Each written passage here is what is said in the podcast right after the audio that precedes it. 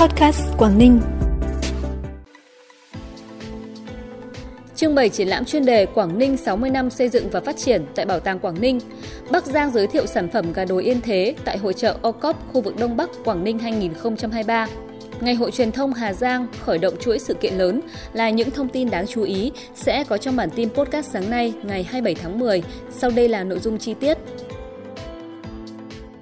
Thưa quý vị và các bạn, từ ngày hôm nay 27 tháng 10 đến ngày 27 tháng 11, tại Bảo tàng Quảng Ninh, Sở Văn hóa và Thể thao sẽ tổ chức trưng bày triển lãm chuyên đề Quảng Ninh 60 năm xây dựng và phát triển.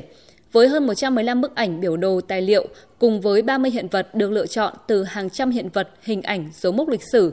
Triển lãm sẽ góp phần giới thiệu chân thực quá trình thành lập, phát triển của vùng đất Quảng Ninh trên mọi lĩnh vực qua các chặng đường không chỉ trong 6 thập niên qua mà từ thời kỳ tiền sử với sự ra đời của nền văn hóa Hạ Long rực rỡ. Không gian triển lãm được chia làm 3 phần chính. Phần 1 giới thiệu về vùng đất con người Quảng Ninh, lịch sử và truyền thống. Phần 2 là mốc son thành lập tỉnh Quảng Ninh năm 1963 và phần 3 khát vọng xây dựng một Quảng Ninh kiểu mẫu, giàu đẹp, văn minh, hiện đại.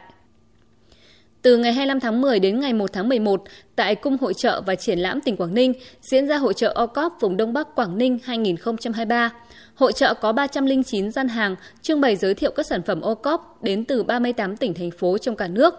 Tại đây, tỉnh Bắc Giang có gian hàng giới thiệu sản phẩm gà đồi yên thế do Tri Cục Chăn nuôi và Thú y, Sở Nông nghiệp và Phát triển Nông thôn tỉnh Bắc Giang tổ chức, thu hút sự quan tâm của đông đảo du khách. Đến gian hàng, mọi người được xem video tư liệu về quy trình chăn nuôi gà, các thông tin chứng nhận về thương hiệu gà đồi yên thế, hiểu biết thêm về vùng an toàn dịch bệnh cúm gia cầm và Newcastle, công tác phòng chống dịch bệnh trên đàn gà, quá trình được chứng nhận vùng an toàn dịch bệnh. Khách hàng được sử dụng thử một số sản phẩm chế biến từ gà đồi yên thế như giò, chả, khô gà lá chanh, xúc xích.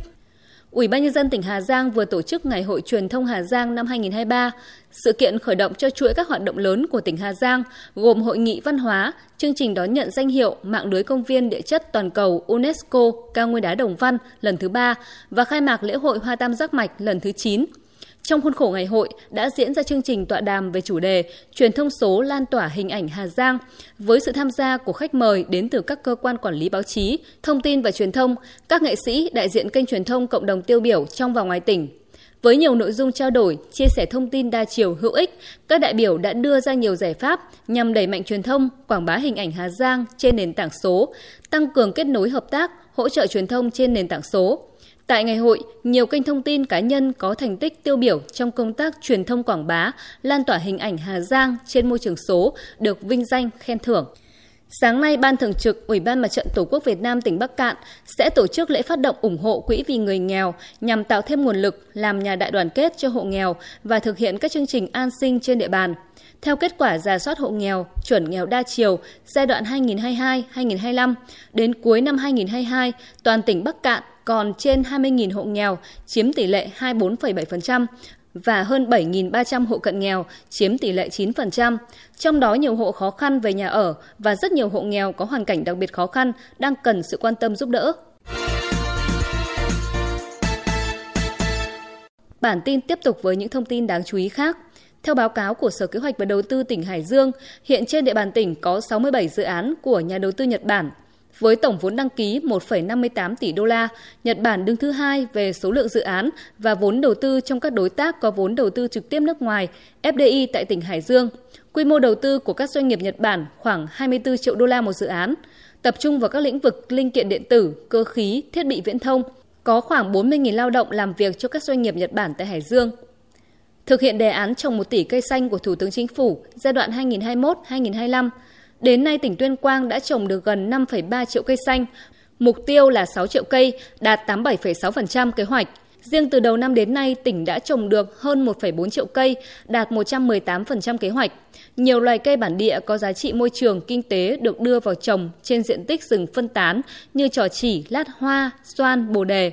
Tuyên Quang đang hướng đến mục tiêu làm giàu tài nguyên, giữ vững độ che phủ, tăng thu nhập cho người làm rừng và hình thành khu lâm nghiệp ứng dụng công nghệ cao, trung tâm sản xuất chế biến gỗ của khu vực Trung Du, miền núi phía Bắc.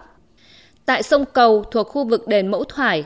Bến Than, phường Hoàng Văn Thụ, thành phố Thái Nguyên, Tri Cục Chăn nuôi Thú y và Thủy sản, Sở Nông nghiệp và Phát triển Nông thôn tỉnh Thái Nguyên vừa thả trên 12.000 con cá giống nhằm phục hồi, tái tạo, đảm bảo mật độ quần thể các loài trong thủy vực, đồng thời góp phần tuyên truyền nâng cao nhận thức cho người dân về tầm quan trọng của việc tái tạo, bảo vệ và phát triển nguồn lợi thủy sản. Theo kế hoạch, từ ngày 26 tháng 10 đến ngày 3 tháng 11, Tri Cục Chăn nuôi Thú y và Thủy sản tỉnh Thái Nguyên phối hợp với các ngành địa phương tổ chức thả tổng cộng hơn 82,5 nghìn con cá giống xuống các sông, hồ trên địa bàn tỉnh. Hội Bảo tồn Dân ca tỉnh Lạng Sơn phối hợp với Sở Văn hóa Thể thao và Du lịch tỉnh, Ủy ban Nhân dân huyện Lộc Bình vừa tổ chức Liên hoan Dân ca tỉnh Lạng Sơn lần thứ hai năm 2023. Liên hoan năm nay có trên 250.000 nghệ nhân, diễn viên không chuyên đến từ 10 huyện thành phố trên địa bàn tỉnh tham gia. Trong hai ngày 25 và 26 tháng 10, các nghệ nhân, diễn viên đã thể hiện 41 tiết mục dân ca dân vũ đặc trưng của các dân tộc Tày, Nùng, Giao, Sán Chỉ